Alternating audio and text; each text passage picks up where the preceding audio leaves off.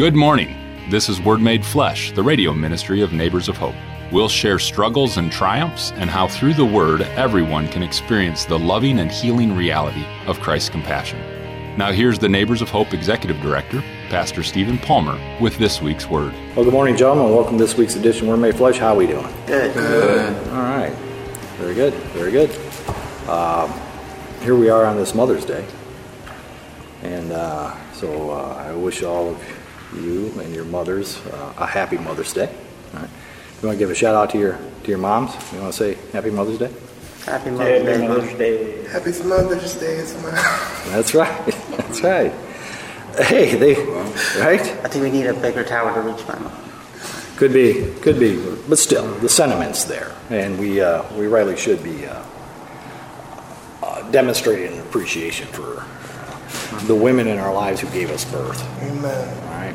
So, Happy Mother's Day to all the mothers out there. Even though lately in our Neighbors of Hope men's group study, we've been looking at the story of Lazarus out of the 11th chapter of John's Gospel. We're going to shift a little bit today and kind of go more of a seasonal reflection on a story. It is springtime. It being Mother's Day, I mean, mothers oftentimes receive flowers or other plants to be planted into the ground, and it's just that time. Farmers are getting ready to put seed, if they haven't already, into the ground, and so it's an appropriate time of the year in the state of Michigan to start looking at seed and how seed is called to actually bear fruit. So there's that familiar story in Luke's gospel in chapter 8 about the parable of the sower and the seed. We're not going to take the time to read all of that, but what we would like to look at here and then reflect upon is Jesus' explanation of what that parable means. All right. So Mark, if you'd be ever so kind, is go ahead and read Luke chapter 8, verses 11 through 15. Sure. This is the meaning of the parable. The seed is the word of God. Those along the path are the ones who hear, and then the devil comes and takes the word away from them, so that they may not believe and be saved. Those on the rock see the ones who receive the word with joy when they hear it, but they have no root. They believe for a while, but in time of testing they fall away. The seed that fell among the thorns stands for those who hear, but as they go on their way, they are broke by life's worries, riches, and pleasures, and they do not mature. But the seed on good soil stands for those with a noble and good heart who hear the word, retain it, and by perseverance produce a crop. Very good. Very good. All right, any initial reflections, comments, questions? What jumps out at you? What Jesus is saying here is more people aren't going to make it than will. Yeah, it's interesting, isn't it? I mean, if you were to take, if you equally disperse the population into these four categories, we're really talking only 25%, in a sense, bearing fruit. But at the same time, it is just a matter of choice in all these. I mean, the devil can't come and take from you what you don't already have. So it's true. Yeah, I mean, the word of God is scattered upon all right? All conditions, all planes of the field, right? And we may not have much choice on which area we land. But there is no excuse. All right? It does say that on all terrains, all right, in a sense, the rocky ones, the thorn patch, those type of things. All right? We can't say, we can't use the excuse that we've never heard the word of God. Anyways, you want to expound on that a little bit? Well, yeah, I was saying, it's like it's all kind of like about intentionality, It's like just keeping your guard up against all this stuff. Yeah, because if we receive the Word of God, and even if it's taking a good root in our spirit, right, we got to be careful of the birds. Type thing. We have to be pretty faithful and trusting that our roots will be properly nourished with adequate moisture and heat. It's just like, don't use, long odds as an excuse to, go out there and give it a shot, basically. Yeah, and we, before we went on the air, we saw that, just before this, Jesus is trying to say, I'm telling you disciples all the secrets of the kingdom, but to the others, I kind of speak in parables, right? To try and get them to be attentive to what's going on.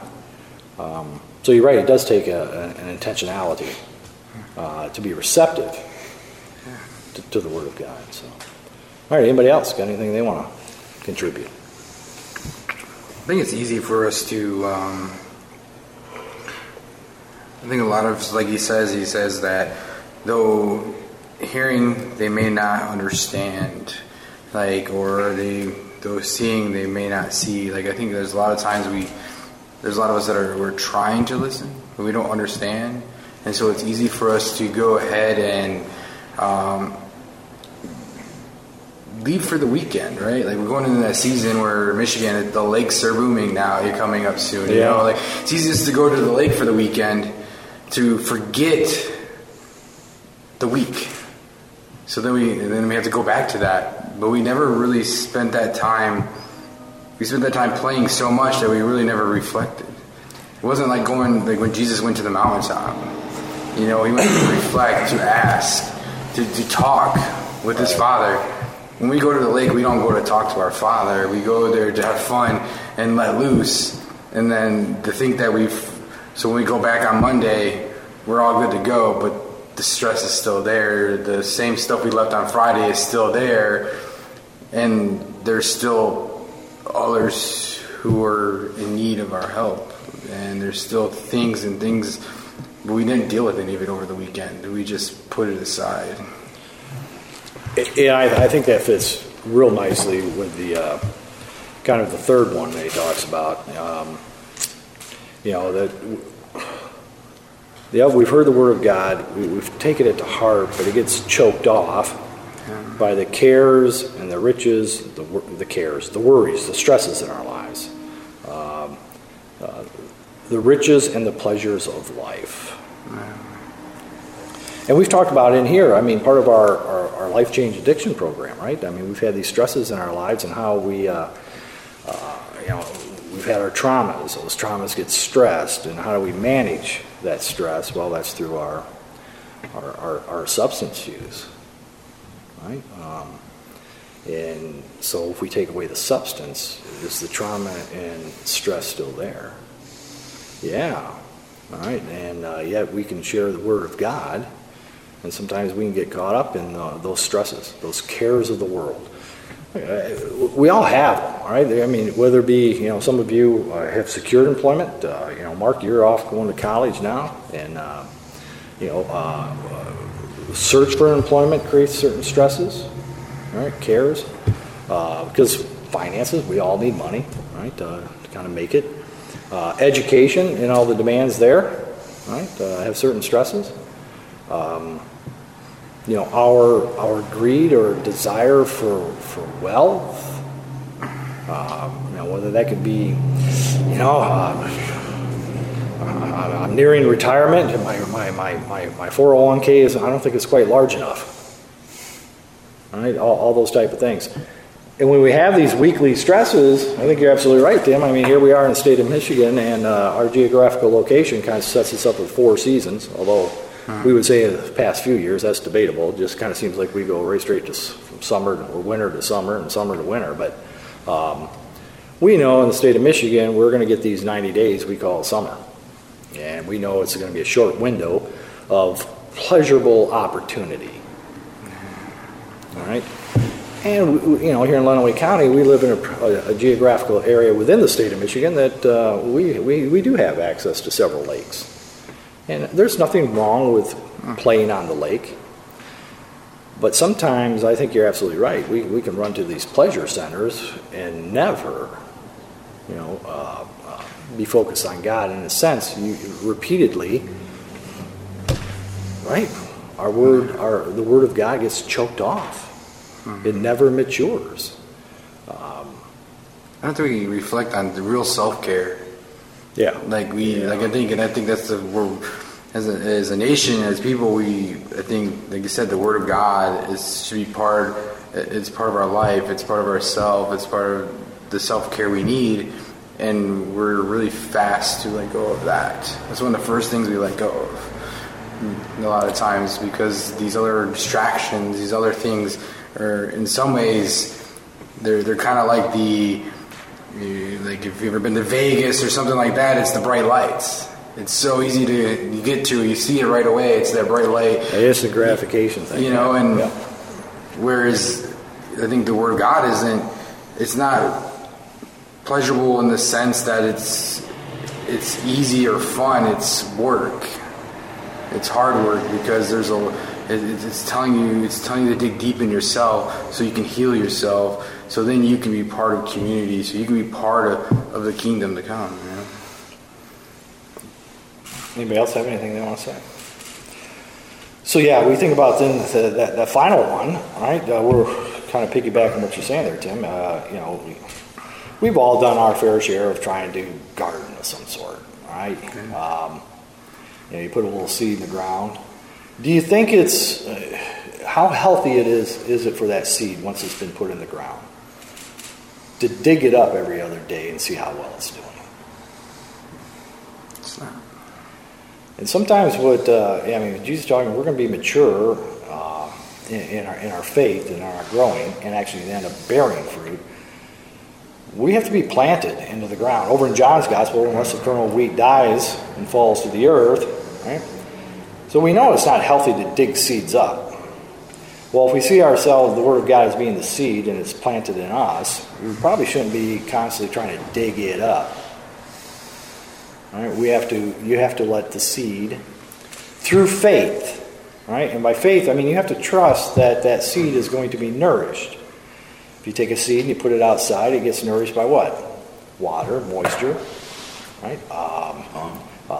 The nutrients in the soil. And the water mixed with the heat and the light that come from the sun is what really stirs up the nutrients, right? And breaks that seed. Once the seed breaks, it wants to take root. All right? A good root system is where it's going to get its ongoing nourishment. Well, sometimes we have to see ourselves as the seed, right? And if the Word of God is in us as a seed, we can't just be digging that up all the time. We have to care for it so that it can take root, deep root in us, to be fully nourished. Because then the seed will sprout through the crust of the earth, see the sunlight, and continue to grow. And once it grows up, right, its leaves come out, and next thing you know, fruit starts coming off of its branches. We all know that takes time. Which then comes back to what you were saying, Mark. We've got to be on guard, right, while that's taking place. Right, that spiritual journey takes place over a period of time. It's not something that's instantaneous. All right? But the object, again, I love this idea of bearing fruit, because fruit then implies that we start looking a lot like Jesus. All right? We start bearing the same fruit. And we all know when we have fruit, the fruit tends to have seeds in it, right? That in turn can be replanted. Right, advance and growing. So just as the Word of God was spread along to us, then we're called to spread and bear that fruit along to others. All right, gentlemen, well, thank you very much for your contributions to this edition of Word Made Flesh. Until we meet again, may God's grace, peace, and love be with you all. Thank you for listening to Word Made Flesh. Neighbors of Hope brings people hope through a comprehensive suite of Christ-centered programs that include the Men's Ministry, Blessings and More Resale Store, our Third Day Farm Project, Fishes and Loaves Food Pantry, and of course our radio ministry, Word Made Flesh. We're also in the process of establishing a women's and children's transitional housing program. Find out how you can become a Neighbor of Hope at neighborsofhope.com. And please join us again next Sunday morning for Word Made Flesh.